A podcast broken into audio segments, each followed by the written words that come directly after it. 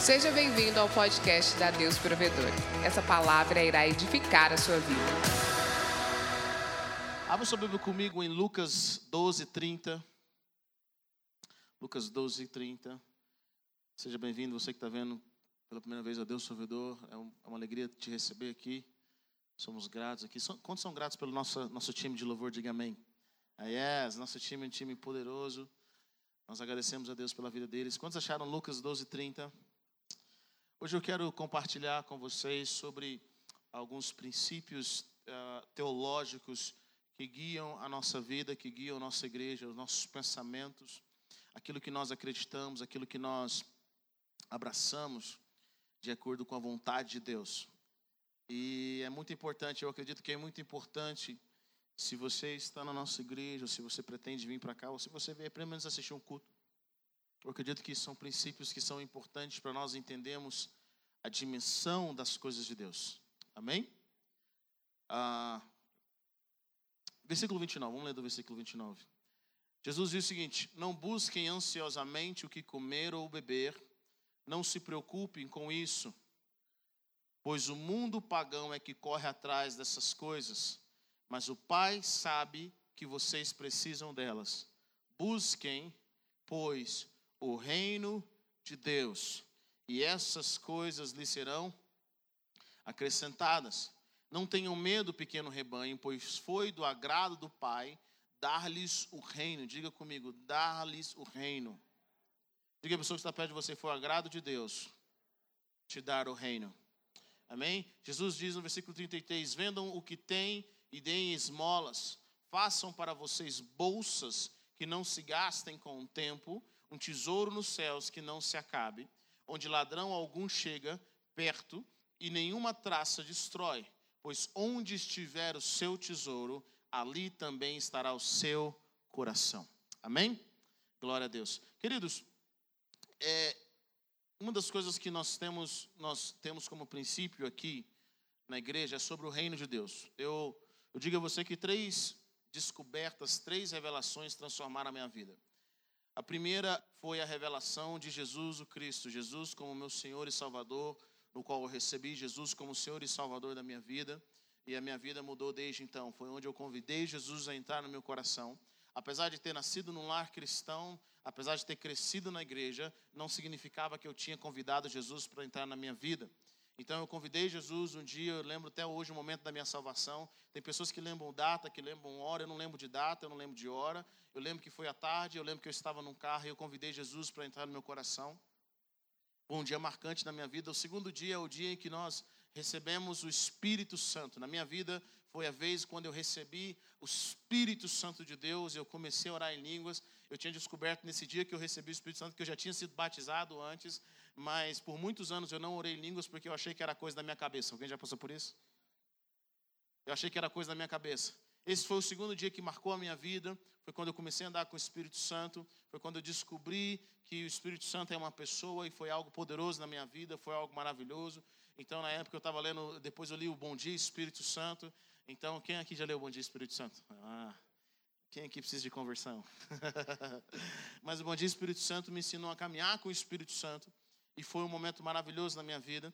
E depois de anos eu descobri uma terceira coisa que também revolucionou minha vida e desde então é, é, isso, isso complementou o que eu precisava aprender, que foi a respeito do reino de Deus. Eu descobri sobre o reino de Deus. Eu descobri que o reino de Deus é, é, nós pregamos sobre ele, mas a verdade é que só o Espírito Santo pode trazer uma revelação do que é o reino de Deus. Você pode ouvir, e ouvir, e ouvir, e ouvir, e ouvir, e ouvir, e ouvir, simplesmente não tem discernimento.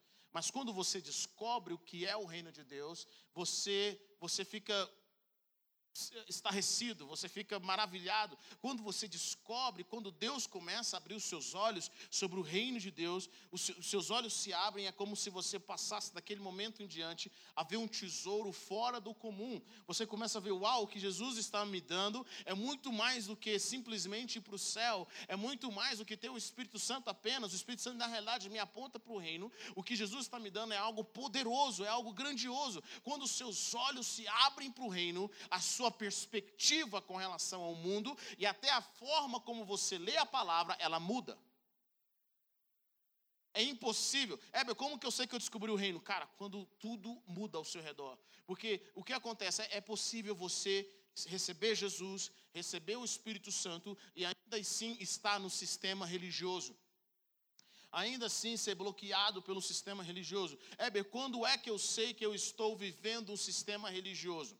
Eu quero dizer para você algo bem claro. Eu descobri que o que mais tem levado pessoas para o inferno não é o satanismo, não é o espiritismo, não é a idolatria, não é o ateísmo, é o sistema religioso. A pior mentira é aquela que se parece muito com a verdade, mas não é verdade. Então, o que tem de gente na igreja indo para o inferno e está indo mesmo, está fora dos caminhos do Senhor. E às vezes não comete os pecados é, é, escandalosos que nós vemos as pessoas cometerem, mas cometem outros pecados que são tão piores quanto. E eu percebo que o sistema religioso tem levado muitas pessoas para o inferno. Pessoas que se julgam ser salvas. Eu nunca esqueço de um testemunho de uma das generais de Deus que nós estudamos, de uma mulher chamada Maria Wood Ether. E essa mulher conta a história que Deus usava ela na década de 30, na década de 20, 30. Deus usava essa mulher. E, e quando ela ia nos lugares, o Espírito Santo de Deus se movia. E sabe o que acontecia? As pessoas entravam em transe. Deixa eu falar uma coisa para você: transe não é uma palavra do candomblé, não é uma palavra de Pai de Santo. Transe é uma palavra da Bíblia. Pedro entra em transe quando Deus revela para ele que é para ele se relacionar com os gentios. A palavra está escrita transe. Pedro entrou em transe. O que é um transe? É quando você está com os seus sentidos físicos adormecidos, mas os seus sentidos espirituais estão abertos. É aquilo que o apóstolo Paulo fala: o homem, eu não sei se no corpo ou fora do corpo. Está comigo ou não? Se no corpo ou fora do corpo, quem aqui já entrou, às vezes Deus te leva numa revelação tão profunda que você cai ou que algo acontece e você não sabe se você está no corpo ou fora do corpo, mas se você só sabe que está tendo uma revelação com o Senhor. Amém? Então o que acontece? Essa mulher, quando ela ministrava o Espírito Santo, as pessoas começavam a entrar em transe. E o que, que acontecia nesse transe? Alguns iam para o inferno e outros iam para o céu. E sabe o que mais interessante nos testemunhos que mais chocou? É, é, era tão profundo o que acontecia com essa mulher que tinham pessoas que tinham experiências no céu durante semana. Ela já estava saindo da cidade, a polícia ia lá buscar ela porque achou que ela tinha feito bruxaria, porque a pessoa estava lá no trânsito, já tinha três dias, não voltava. Ela falou: Não, pode ficar tranquilo, o Espírito Santo de Deus está lidando com aquela pessoa, não esquenta. Mas um dos trânsitos que eu achei mais interessante foi de um homem que tinha 90 anos na igreja, ele era um presbítero da igreja, e quando ela foi pregar nesse lugar, um grupo de presbíteros, um grupo de líderes daquela igreja começaram a ficar no fundo, e eles viram as pessoas recebendo aquela manifestação, Deus tocando, uns indo para o céu, outros indo para o inferno. E eles começaram a rir, eles começaram a debochar daquilo que Deus estava fazendo. E sabe o que aconteceu? Um deles decidiu ir ao púlpito. Um deles decidiu ir lá, cara, eu vou lá ver se isso é verdade mesmo. Tem sempre um na igreja que é Tomé, não é? Tem sempre lá que se eu não botar minha mão, se eu não ver, eu não acredito. Ele, cara, eu vou lá ver, eu vou lá zoar. Ele estava rindo, ele foi lá em cima, ele subiu ao palco, porque viu algumas pessoas no palco. E ele subiu lá. Quando ele chegou no palco, quando ele chegou para rir da, da, de uma das pessoas que estavam caindo, ele cai também. E sabe o que é interessante? O relato dele, ele já caiu quando ele cai, o espírito dele já cai no inferno. E quando ele volta desse transe, e quando ele volta desse momento que o Espírito Santo levou a vida dele, ele descobriu que, mesmo sendo crente desde os nove anos de idade, ele estava indo para o inferno, ele não teve um encontro real com Jesus. Ele não teve um encontro. Então, o que mais me, me, faz pensar é quantas pessoas realmente estão na igreja, mas na realidade não tiveram um encontro com Jesus, tiveram um encontro com o pastor, tiveram um encontro com o sistema religioso, tiveram um encontro com um grupo de louvor, cantam na igreja, pregam na igreja, mas na verdade não tiveram um encontro com Jesus, não sabem de fato quem é Jesus. Isso me preocupa. Mas, Heber, como é que eu sei que eu estou vivendo no reino quando eu estou vivendo na, na, na religião? Querido, primeira coisa, quando você vive o reino, o reino é ilimitado. O que a pessoa está perto de você? O reino é ilimitado. Você sabe que você está vivendo uma religião porque a religião ela é limitada. E como é que você sabe que a religião, quando você está vivendo uma religião, que a religião é limitada? Porque a religião, você pensa assim, cara, eu tenho 300 anos de crente, eu já sei de tudo. Eu conheço tudo. Eu já fiz teologia, eu já fiz cursos disso, eu já fiz curso daquilo, eu já experimentei muita coisa. Eu tenho 400 anos de igreja, eu não preciso me esforçar tanto para conhecer mais de Deus. Parabéns, você encontrou a religião. Você só encontrou a religião, você não encontrou o reino. Porque o reino, querido, fala uma coisa para você: se a terra é grande, o reino é maior. Está comigo ou não? Se a terra é grande, o reino é maior. Se você pega um cientista, se você pega um cientista você vai pegar esse cientista, e esse cientista vai, ele vai estudar. Quando ele começa a estudar algo, ele começa a ir cada vez mais profundo, cada vez mais profundo, cada vez mais profundo, cada vez mais profundo, cada vez mais profundo. Querido, eu fico pensando, se alguém que foi estudar uma planta, descobriu a profundeza da planta, e até hoje eles estão estudando planta, eu fico imaginando por que, que nós achamos que vamos estudar, estudar a palavra de Deus, estudar o reino de Deus e achamos que conhecemos todas as coisas. Sabe o que significa isso? Significa que se você parou de crescer, você encontrou a religião, você não encontrou o reino. O que, que significa isso? A religião se tornou uma parede. É como se o crente estivesse aqui. Eu vou fazer desse lado para a galera de lá ver. O crente está aqui andando na parede. Oh, aleluia. Ele está andando na parede. E ele acha que já conhece tudo da parede. Sabe o que eu percebo? Se o novo convertido, é, isso eu observo estatisticamente na igreja. O novo convertido chega na igreja e em poucos meses está no mesmo nível de um crente de 15 anos. Sabe por quê? Porque aquele crente de 15 anos está na religião.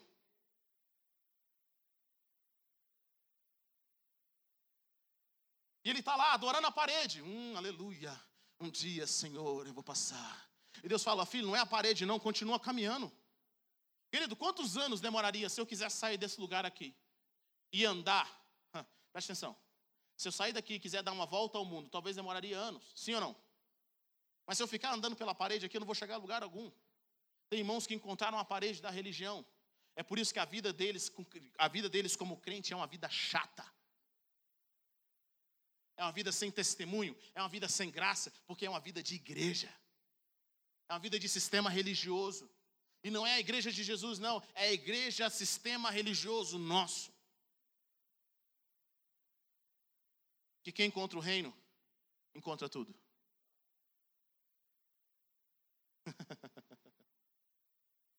o dia que você encontrar o reino, você jamais vai ter medo de vender tudo o que tem para alcançar o reino. Jamais. Sabe por que você tem medo de vender tudo que tem ficar pobre? Dar tudo de esmola? Jesus não fala para dar dízimo, não, querido. Ele está falando para você dar esmola. Eu acho que é pior do que dar dízimo.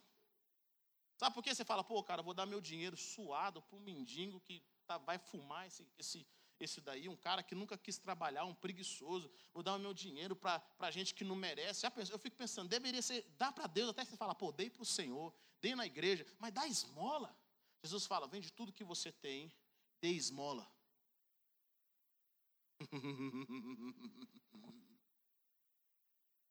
Por quê? Porque você encontrou o reino. Vai achar um tesouro no céu. Olha que absurdo. Sabe por que a gente acha isso absurdo? Porque nós não encontramos o reino. E quem encontra o reino não acha absurdo. Quem encontra o reino fala, vale a pena. É para vender tudo? Que hora, Jesus? Onde é que eu assino?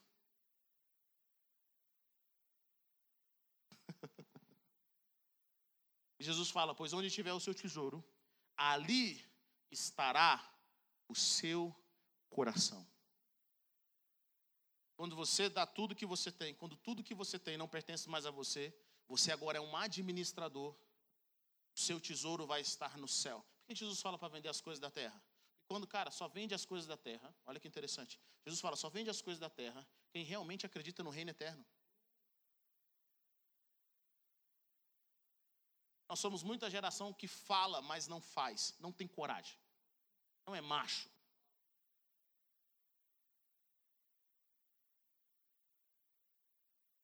É ser gente boa como o jovem rico, bom mestre. O que eu devo fazer para herdar a vida eterna? Jesus já corta ele, bom, por que você me chama de bom? Você acha que o seu elogio vai me comprar? Quero ver se você vai me obedecer. O que você tem feito? Ah, eu obedeci. Tem obedecido meu pai, minha mãe? Tem, tem. Adorado Senhor, sim, sim. Bota só uma coisa. Tem de tudo. Esse jovem não grita, não chama Jesus de herege, não manda ele para o inferno, dá uma disfarçada, olha para o lado e para o outro, foi buscar um, uma água ali no camelo dele, só vou lhe pegar uma água, Jesus, rapidinho, daqui a pouco eu volto. Nunca mais apareceu. Aí Jesus fala assim: quão difícil é um rico entrar no reino do céu. Deixa eu falar uma coisa para você. Às vezes você pensa, pô, Heber, eu sou pobre, não preciso esquentar a cabeça com isso. Não, você é rico. Sabe por quê? Porque cada um tem uma riqueza. Eu conheço gente com posses financeiras que é mais pobre do que muito pobre financeiro dentro da igreja. Como que você sabe? Pede para o irmão abandonar o namoro dele para ver o que, que acontece. É a riqueza dele. Pede para ele abandonar o namoro. Pede para ele abandonar o microfone. Deus falou: sai dessa igreja, sai desse lugar, sai dessa posição. Vai para o campo missionário que eu estou te chamando, vai para outro lugar. Não sai, Deus, aqui eu pego o microfone, aqui eu tenho uma posição de exaltação. Olha só, todo mundo me conhece como pastor. Deus fala: a partir de agora, ninguém vai te cumprimentar, vou deixar você quietinho sem trabalhar na igreja. Aí o cara já começa a querer morrer, dá tacardia. Sabe por quê? É o seu tesouro, o seu tesouro é fama, é ser reconhecido. Cada um tem um tesouro. Qual é o seu tesouro? Qual é o seu tesouro? Talvez o seu relacionamento. Querido, do dia que você passar a entender que idolatria é muito mais do que uma imagem, você vai pensar bem nas idolatrias que nós temos. Qual é o seu tesouro? Talvez a sua forma de pensar, talvez o seu curso teológico, qual é o seu tesouro? qual é o seu tesouro? Cada um tem um tesouro. Quando eu pequei e não confessei é porque eu tenho um tesouro. Eu não quero que as pessoas saibam quem eu realmente sou. Quero manter a minha, a minha pose. E o seguinte, nós temos que aprender a vender tudo que nós temos. Se você descobrir o reino, você vai vender tudo que tem. E aí, você está dizendo que é para amanhã eu pegar e vender tudo? Não, não, não. Estou dizendo o seguinte: que agora você deixa de ser dono e passa a ser administrador. Eu vou fazer uma série só sobre finanças aqui na igreja você vai passar a ser administrador. Se você é dono, você assina. Se você é dono, você faz aquilo que você quer com as suas coisas. Mas se você é administrador, você, você pergunta o que, que o senhor quer que ele faça com o dinheiro que é dele.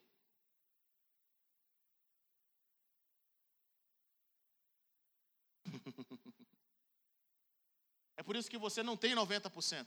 Na realidade, você não tem nada. Porque 100% é dele. Cem por cento é absolutamente dele. Se ele falar, cara, dá seu carro, dá seu carro, é a carro dele, vou fazer o quê? Alguém já administrou dinheiro dos outros aqui? Você que trabalha numa empresa, já passou dinheiro na sua mão? Hã? Passa milhões, mas não é seu? É dele, pertence a ele. Sabe de uma coisa? Nós queremos entregar a nossa vida a Jesus, mas não queremos entregar o que, o que a nossa vida possui para Jesus. É por isso que aquilo que a nossa vida possui, e nós não entregamos para Jesus, é um fracasso. Você tem guerra espiritual. Por que você tem guerra espiritual? Porque aquilo que não pertence a Deus pertence ao diabo.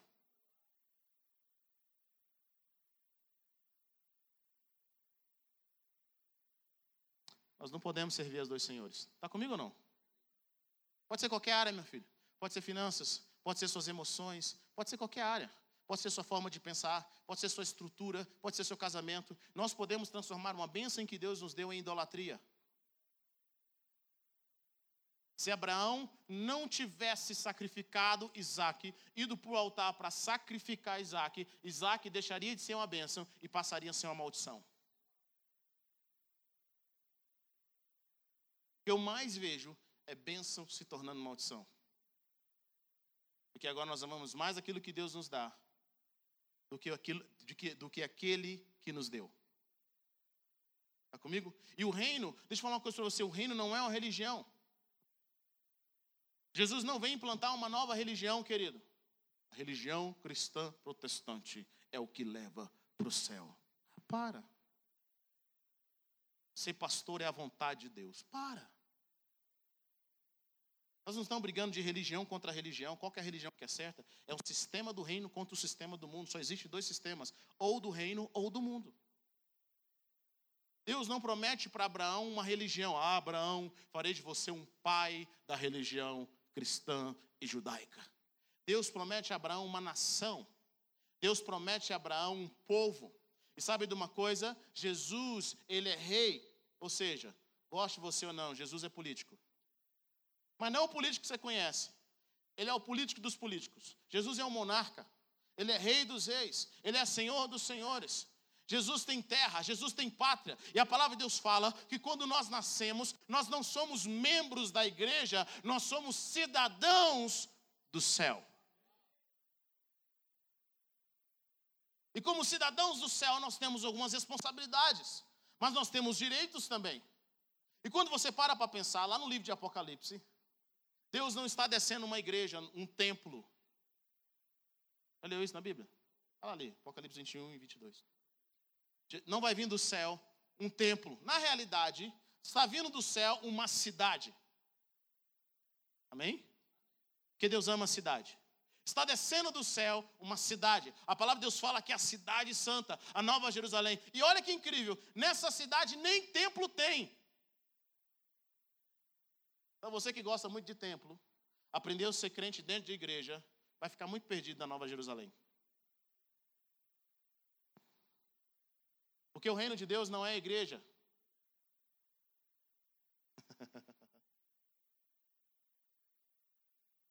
A igreja faz parte do reino de Deus. A igreja faz a partir, olha só, o reino de Deus flui na terra a partir da igreja. Chamar o reino de Deus de igreja é chamar essa cadeira de templo. A igreja faz parte do reino, da cidade do Senhor. E quando Jesus voltar, quando nós, quando nós chegarmos na cidade que desce do alto, a palavra de Deus fala que agora Deus vai habitar com o homem. Está na sua Bíblia isso ou não? Amém? Vamos ler Apocalipse, gente, em nome de Jesus, amém? Vamos ler. A palavra de Deus fala, a palavra de Deus fala que a cidade vai descer e o cordeiro, mas Deus vão habitar nessa cidade. Então, uma coisa para você.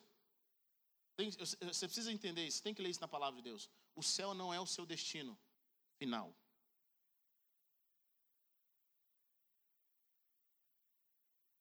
Você vai passar umas férias no céu até Jesus voltar. Sabe o que a palavra de Deus fala? que a nova Jerusalém desce sobre a terra. E é onde o homem vai habitar com Deus. No, novos céus. Novo o quê? Nova terra. Então, se você não gosta da terra, meu irmão, é melhor começar a gostar. A palavra de Deus fala que os mansos vão herdar o quê?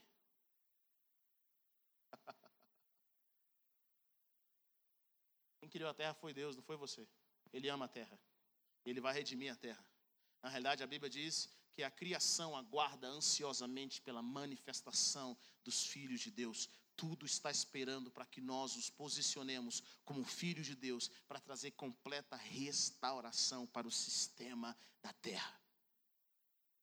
Jesus vem, a nova Jerusalém desce, agora o Cordeiro habita, é uma cidade. Querido, uma cidade, eu fico imaginando. Para nós termos uma cidade, você precisa ter algumas coisas importantes. Toda cidade tem que ter rua. Cidade tem que ter casa. Mas cidade também tem que ter comércio. Cidade tem hospital. Cidade tem lugar para você ir comprar. Toda cidade é um ser vivo. Tem várias coisas acontecendo ao mesmo tempo. Você não vê o pessoal do hospital guerreando contra o pessoal do, do cinema. Não, não, você não vê isso. A cidade tem finanças. A cidade tem economia.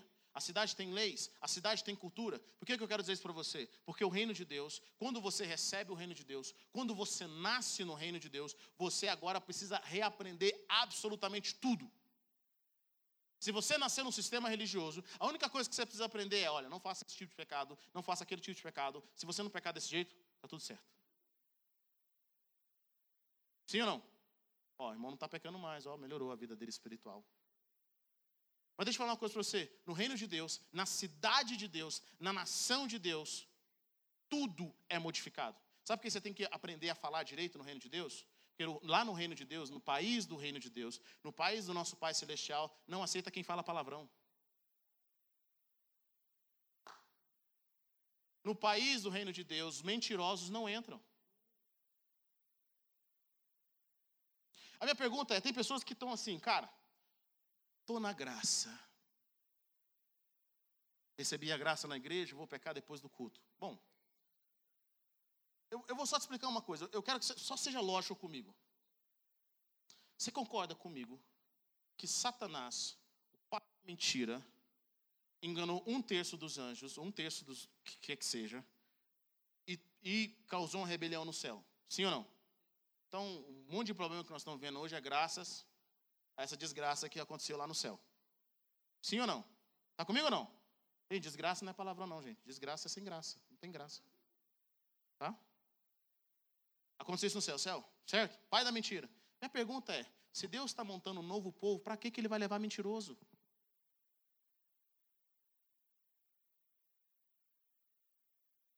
Ah, eu quero estar na cidade santa, onde ninguém mente, mas eu gosto de mentir. Para que, que Deus vai te levar para lá? Para que, que Deus vai levar quem rouba para lá? Para que, que Deus vai colocar nessa cidade lá? Quem rouba, quem adultera, para que, que Deus vai colocar lá de novo? Acha que Deus é burro? Já aconteceu isso antes. Para que, que vai acontecer de novo? É por isso que é o seguinte: que quem ama o mundo não pode ser amigo de Deus. Até o final da sua jornada, para você ser digno de entrar na cidade santa, tem coisas na sua vida que precisam estar em alinhamento com a cidade santa, como ser um cidadão do céu.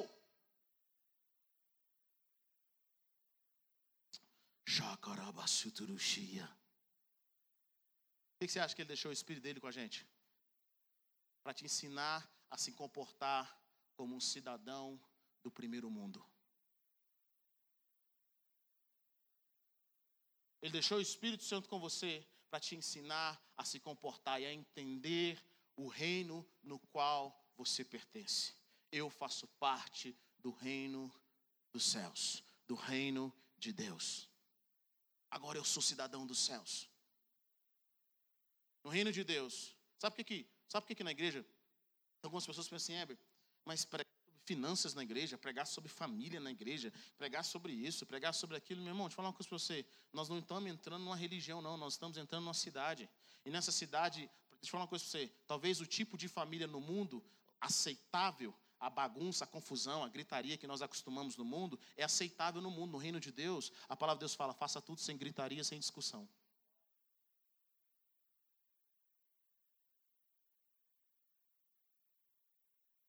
Na sua Bíblia, é só ler. Existe um protótipo de família no reino de Deus. Existe uma cura, um sistema, de, um protótipo de família. E você, se você quer ser, fazer parte dessa família, você tem que aprender a ser família no reino. Talvez a família que você aprendeu foi de seus pais, e eles não eram crentes. Mas agora você tem que mudar o seu modelo mental para começar a ter o modelo mental do Pai Celestial. Talvez a forma como você aprendeu a lidar com seus sentimentos é uma forma mundana. E você acha bonito isso. Mas fala uma coisa para você: se você está caminhando para o reino, agora você tem que ter a maturidade emocional do reino. E você tem que apontar para esse reino. Talvez a forma como você aprendeu a lidar com as finanças está conectado com as finanças que você aprendeu nesse mundo. E agora você precisa aprender como lidar com as finanças do reino. As finanças do mundo têm ganância, nas finanças do reino tem generosidade. Então nós temos que aprender a lidar com as finanças do reino. Porque agora eu vou habitar nessa nova cidade. E para eu entrar nessa nova cidade, a Bíblia nos diz que eu tenho que ter as vestes lavadas. Vestes fala de atitude. Vestes fala de pensamento, aquilo que te caracteriza. Vocês estão comigo ou não? Amém? Então agora nós somos um novo povo. Querido, quando você tem a mentalidade religiosa, você não entende os cinco primeiros livros da Bíblia. Êxodo é bom até o momento em que Deus começa a falar de tabernáculo. Vamos ser sinceros? Se não deu sono em você, meu irmão, quero que você ore por mim. Pegando números, é 145.365. Aí você fala, o que, que Deus tinha colocar isso na Bíblia? O que, que eu tenho que saber dessas coisas? Por que, que tem leis aqui que, cara, nossa, o que, que eu tenho que saber disso? Sabe por que, que você tem que saber disso? Porque Deus não está formando uma religião, Ele está formando uma nação. Deus nunca quis uma religião.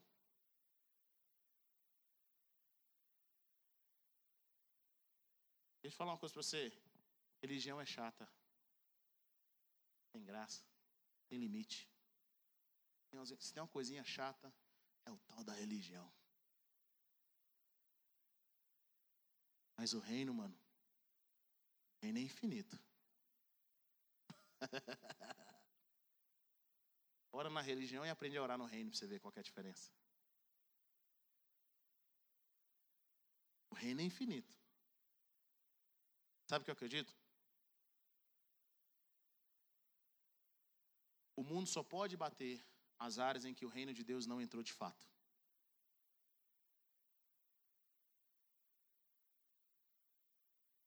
Mundo só ganha onde o reino não entrou. Porque tudo que o reino faz é mais excelente. Tudo que o reino faz é melhor. A família do reino é melhor. As finanças, a forma de administração do reino é melhor. A, a, a maturidade emocional no reino é melhor. As artes no reino é melhor.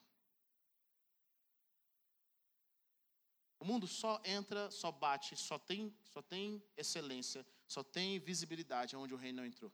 Na hora que a manifestação do reino começar a entrar nas esferas, como já está começando a entrar, o mundo não vai ter vez. Eu fico pensando, queridos, eu sempre medito comigo. Para mim, hoje, talvez um dos lugares mais evangelísticos que poderia ser no mundo, sabe onde que é? Para mim, Orlando. Sabe onde? Disney. Universal. Alguém já foi para Orlando aqui? Universal? Alguém vai pela fé? Levante sua mão, você quer ir pela fé? Só quem quer ir? Amém, glória a Deus. Toda vez que eu chego na Disney, quando eu entro na Disney, sabe o que, é que eu falo? Eu falo assim, por que, que esse lugar não é de crente? Querido, são 300 milhões de pessoas do mundo inteiro que pagam rios de dinheiro para ir lá conhecer aquele lugar. Minha pergunta é: se quando eu chegasse lá, ao invés de ver um brinquedo do Mickey Mouse, eu visse uma arca de Noé,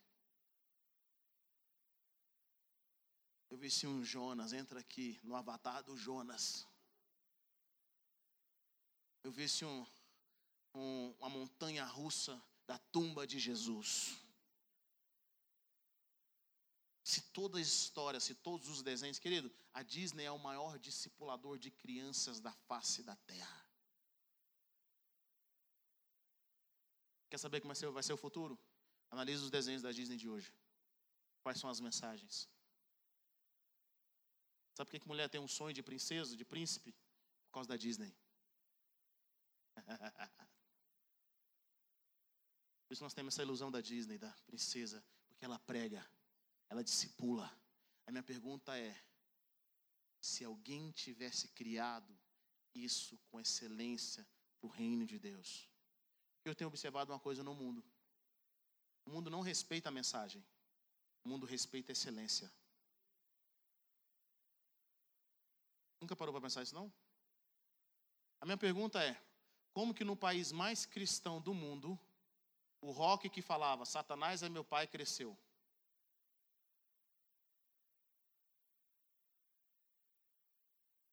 Você nunca parou para pensar isso, não? O país mais crente do mundo, os Estados Unidos, o rock and roll vem e os caras falam mal de Deus na cara lavada, as músicas falam mal do Senhor e o povo continua ouvindo. Inclusive, muitos irmãos que não ouvem inglês, não sabem, entendem inglês, estão cantando músicas que eles não têm a menor ideia do que eles estão cantando. Mas sabe o que, você ouve? Não é por causa da mensagem, é por causa da excelência. Esse é o problema.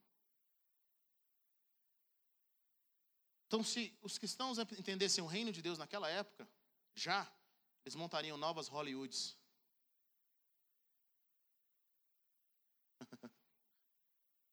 Eles queriam filmes, queriam novelas que trouxessem os princípios bíblicos. E deixa eu falar uma coisa para você. Talvez a pessoa pense assim, cara, não vou fazer nada nesse mundo. Eu não vou assistir nada do mundo. Teve irmãos e teve igrejas que proibiram a televisão para que os irmãos não assistissem novelas. Foi pior, gente. Tinha gente com novela escondida debaixo da cama, com, com televisão.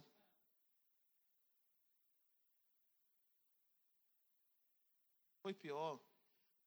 Tem uma das igrejas que defendeu aí que o irmão não podia ter televisão, que era pecado ter televisão. E eles levantaram essa bandeira, e um dia os irmãos entraram com câmera e tudo na casa do filho do pastor, que era lá o vice-presidente. Chegou lá uma televisão de 80 polegadas. Foi pior. Que, que ao invés de nós deixarmos de ver isso, nós temos algo melhor, em que o mundo começa a ser atraído? Vou falar uma coisa para você. A mensagem de Jesus atrai até hoje, porque não tem mensagem melhor. Ninguém vai bater Jesus. Só Ele tem as palavras de vida eterna. A excelência dele nos ensinou e vai continuar nos ensinando. Não existe melhor mensagem. Não existe melhor mensagem do que do Rei dos Reis, do Senhor dos Senhores. Ele é o Rei dos Reis, que ele não tem mensagem melhor, não tem futuro melhor. Ninguém vai conseguir prometer algo melhor do que o nosso Jesus. Se você está estagnado, é porque você encontrou a parede da religião. Mas se você está fluindo, você encontrou o reino. Deus quer te levar, querido. Deus quer te levar para todos os lados. Deus vai usar a sua profissão. Deus vai usar a sua casa, Deus vai usar o que você faz. Querido, quantas pessoas que eu conheço que eles ganham mais alma nas profissões dele do que muitos pastores dentro de igreja, muitos evangelistas que têm um título de evangelista. Quantas pessoas ganham alma? Querido, eu fico pensando, sabe para mim, eu, eu, acho que um dos maiores, maiores ganhadores de almas que eu observo são pessoas que cuidam da área de beleza. Cabeleireiro, o cara está lá cortando o seu cabelo lá. Conheci um cara que ele cortava o cabelo e pregava o evangelho. Sabe qual a vantagem disso? Como é que o cara que está lá recebendo o corte vai embora? Olha, Jesus te ama. Cara, eu odeio Jesus, mas ele te ama. E agora eu vou fazer sua barba. Você quer aceitar Jesus? Por quê? Eu acho melhor. Está lá uma manicure fazendo a unha. Olha, Jesus te ama. Como é, que você foge? Estou lá com a minha mão aqui, meu pé está não sei aonde. Está comigo ou não? Amém? Eu conheci, eu vim falar de um, um testemunho profundo, uma família super rica nos Estados Unidos, uma família de atores, foi totalmente salva pela cozinheira. Você tem ideia do tanto de cozinheiras, secretárias domésticas que estão salvando famílias? Você tem ideia disso? Talvez você fale assim, por que eu estou trabalhando onde eu estou trabalhando, querido? Às vezes você é um vendedor, é, essa é a questão do reino. Você é um vendedor, chega na hora de vender, você fala assim, opa, xarabacandarabassuia. Uh! O Senhor me mostra agora. Você já entrega uma palavra, você já prega o evangelho. Arabaxu, estou no telefone aqui com você, eu não sei quem você é. Mas o Senhor está falando agora, querido, quantas almas você ia ganhar vendendo? Antes de vender esse produto aqui, só um minutinho, eu tenho um recado do céu. É isso que te digo. Cadê os crentes? Cadê os agentes do reino? Você acha que Nabucodonosor manda chamar Daniel, porque Daniel era pastor de igreja? Porque Daniel era governador, sabia resolver problema, sabia fazer as coisas, tinha sabedoria. Você é médico, querido. Aproveita no seu consultório, fala de Jesus, ministra. O que você faz? Você é fisioterapeuta? Você é personal trainer? Prega de Jesus. Olha, eu tenho uma dieta para você. Vai comer ovo. Posso comer pão? Tem só um pão que você pode comer. É o pão da vida. Come on! Come on! Só um pão. Esse pão você pode comer à vontade. Já, mas onde que compra? Vou te mostrar. Não engorda, faz bem para a alma, faz bem para a pele, faz bem para o cabelo. Que hora que nós vamos utilizar aquilo que Deus nos deu? O nosso dom, a nossa casa, talvez o nosso carro. O que é que nós vamos utilizar aquilo que Deus nos deu? Está na hora de você utilizar o reino de Deus, está aí, querido. Não é só dentro dessa igreja, não. Querido, o reino de Deus flui a partir daqui. Mas sabe o que vai medir a sua vida com Cristo? É o tanto que você reflete Ele lá fora. Você pode usar suas redes sociais. É um Jesus te ama, é uma palavra profética, é uma oração que você libera é uma conversa, é uma roupa nova. Se você é estilista, Deus pode te usar ainda de forma poderosa. Deus pode te usar de todas as formas. Eu lembro que há muitos anos atrás, minha mãe vendia roupas. Para ajudar em casa, minha mãe vendia roupas. Eu lembro que ela pegava essa roupa, e às vezes ela e meu pai iam para Brasília. Ela não é, pai? Deixava a gente com a minha tia. Eu lembro que muitas vezes meus pais, eles dormiam num carro porque não tinham dinheiro para pagar um hotel. Hum. E ali eles iam. Aí eles iam vender a roupa, o Senhor fala assim: espera só um minutinho que eu não quero que você venda a roupa agora, não. Quero que você entregue uma palavra. Eles pregavam o evangelho, pregavam, e Deus fala assim: não, não, não apenas eu quero que você ministre a palavra, mas eu quero que você dê uma roupa. Mas, Senhor, eu não sou dono dessa roupa. A vida. O carro, Jesus. Dá essa roupa para o irmão. Você orou, agora dá para ela. Minha mãe fazia isso. Passava um tempo, outra pessoa, ah, fiquei sabendo que você está aqui, conectava. Ia lá, comprava todas as peças de roupa que minha mãe tinha. Todas as peças. Minha mãe orava, vendia as roupas e saía cantando Só Deus é bom. Você pode usar para o reino? Qual é o seu dom? Qual é o seu chamado? Heber, eu faço maquiagem. Querido, melhor ainda. Está fazendo a maquiagem lá, ó. O que adianta ser bonita por fora e ser feia por dentro? Deixa Jesus te embelezar aí, jovem. Quer colocar uma coisa linda em você? Te deixa usar. Qual é o seu dom? Você é professor, o que você tem pregado na sua sala de aula? Eu não posso me manifestar aqui porque eu posso ser demitido. Então seja demitido. Porque hoje a maioria dos professores que eu tive pregaram tudo contra Deus. Se pode pregar contra Deus, também pode pregar a favor dele. O que você pode utilizar? Deixa eu falar uma coisa para você. Tem algumas coisas que eu fico pensando na Bíblia. Cara, eu não sei quem foi o dono do jumentinho que carregou Jesus. Mas uma coisa eu sei. Toda vez que nós contamos essa história, esse cara recebe um crédito no céu. Eu não sei quem foi o dono da sala que emprestou para Jesus fazer a última ceia. Mas eu sei que ela tinha dono. E deixa eu falar uma coisa para você. Às vezes, esse cara estava lá, cara, tô doido para vender esse jumentinho. Chegou aí, jumentinho novo. E o Senhor fala, não é para você vender esse jumentinho. Você vai vender daqui a pouco, mas espera ele. Ele vai ser utilizado para o reino. Ele vai ser utilizado para o propósito. Espera. Talvez o cara fez, o cara que era dono da sala da ceia, fez um negócio um tempo atrás, Deus abençoou ele financeiramente. E essa bênção que ele teve, quando o Senhor falou com ele, ele pegou e foi lá e simplesmente cedeu. Deus usou coisas, Jesus usou coisas. Jesus usou barcos.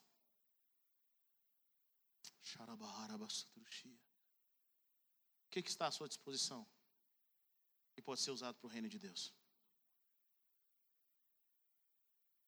Heber, talvez a única coisa que eu sei fazer, eu não sei, eu sei dar um abraço. Não dê um abraço. Use as suas mãos. Eu não sei falar, eu sei estar presente, então esteja presente. Fico pensando, às vezes, quando você vai em velório, quando é momentos tristes, não é bom gente que fala demais, é gente que só fica lá, é ou não é? Tem gente que às vezes, quando. Queria te falar, ensinar uma coisa para vocês aqui. Quando está um momento muito triste, não fica conversando muito, não. Morreu de quê? Ah, tem muita gente morrendo disso ultimamente, né? O que eu mais fico pensando no brasileiro, o brasileiro tem um problema, cara. Como é que ele quer confortar o próximo? Contando uma desgraça pior. Morreu desse jeito, mas você tinha que conhecer um primo da minha vizinha que morreu no pescoço e foi tudo para fora. É o consolo do brasileiro. E às vezes, querida, a coisa que você tem que fazer é ficar calado. Estou aqui, irmão, com você. Segurando a sua mão, deixa eu orar com você. Deixa o Senhor te confortar. Que nós podemos usar para o reino? Qual é o próximo passo? Sabe, eu acredito que tem pessoas que Deus vai usar na área da política.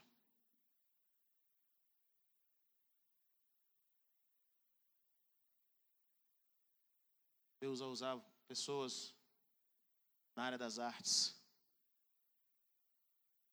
Eu mais visto, eu ouvi testemunho de uma uma cantora e ela ela canta no meio gospel, mas ela está hoje mais envolvida no meio secular. Essa menina tem uma casa de provisão, uma célula, com diversos atores globais. Atores, apresentadores. E essa menina, por trás dos bastidores, já batizou gente que você nem sonha, que é hoje é batizado, lavado e remido com o sangue do Cordeiro. Minha pergunta é: se essa menina tivesse enfiada dentro de uma igreja, só cantando na igreja, talvez você está esperando uma oportunidade na igreja, enquanto Deus tem um palco para você lá fora, para falar do amor dele. Deus tem um palco para você, seu serviço. Éber, eu sou servente, eu sou pedreiro, Deus tem um palco para você. Éber, eu sou porteiro, Deus tem um palco para você. Seja um porteiro do reino de Deus. Éber, eu sou vigia, seja um vigia do reino de Deus. Entregue palavras proféticas. Seja um político do reino de Deus. Seja um artista.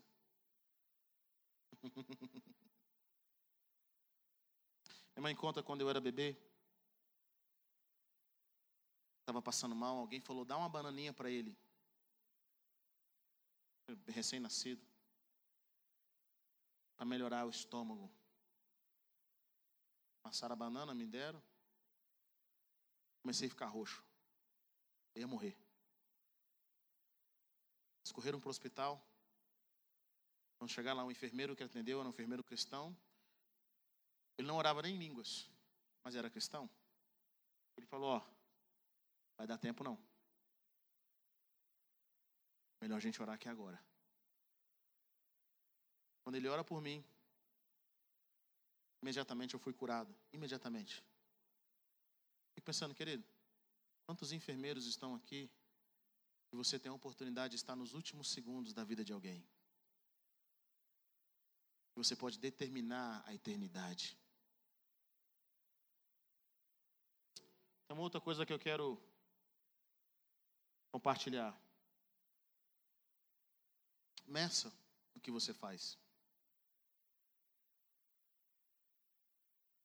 O iPhone agora tem um. Agora não, eu descobri. O iPhone tem um aplicativo que te denuncia. Quantos aqui acham que ficam nas redes sociais só um pouquinho? Quantos a mão aqui? Vocês não acham não? Cara, só um pouquinho por dia. É um minuto aqui. Quantos aqui acham que fica na rede social? Só um pouquinho. Tem gente que já nem acha mais, né? Tá até com medo. Eu, iPhone, eu sempre achei um cara, sempre me achei um cara que lia bastante, que estudava bastante. Peguei meu iPhone esses dias e meu iPhone falou assim: vou te dar agora a sua estatística da semana. O que, que você leu, o que, que você viu, o que, que você achou. Eu achei que o meu livro, Kindle e a Bíblia, apesar que eu não li muito a Bíblia no, na, no iPhone, eu, eu, gosto mesmo de ler isso daqui. Essa versão só tem, na, só tem em papel, não tem, não tem no celular. Mas aí o iPhone me denuncia dizendo que eu fiquei seis horas na semana nas redes sociais e duas horas lendo. Contra números não tem como mentir, querido. Não tem como falar, é o capeta, isso daqui está errado é o demônio. Sai, cap... olha, Satanás é um tinhoso. Sabe o que eu percebi? Às vezes nós, como crentes,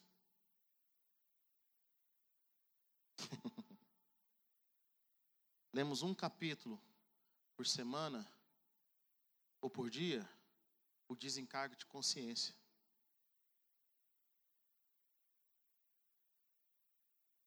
É o famoso que oferta para não dizimar. Ou que acha que é dizimista, mas dizimou só uma vez. Sabe por que a gente faz isso? Para falar, eu sou dizimista. Mas Deus sabe que você não é. Os números não mentem. Sou ganhador de alma. Quantas almas eu ganhei? É. Incluindo, incluindo minha filha de dois meses. Os números não mentem. Os números não mentem quantas horas você ora por dia.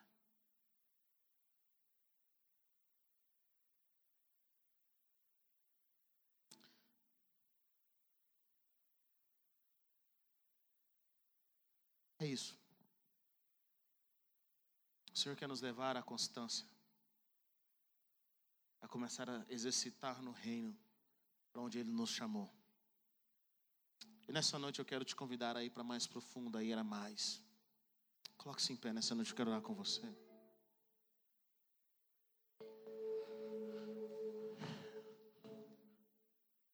Às vezes você pode estar 20 anos de igreja, mas ainda não aprendeu coisas básicas.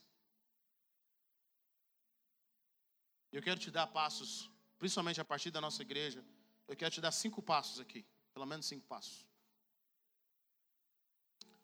Se você é da nossa igreja, ou se você pretende fazer parte da nossa igreja, ou se você é da igreja, mas nunca fez, a primeira coisa que eu gostaria que você fizesse é a classe Nossa História.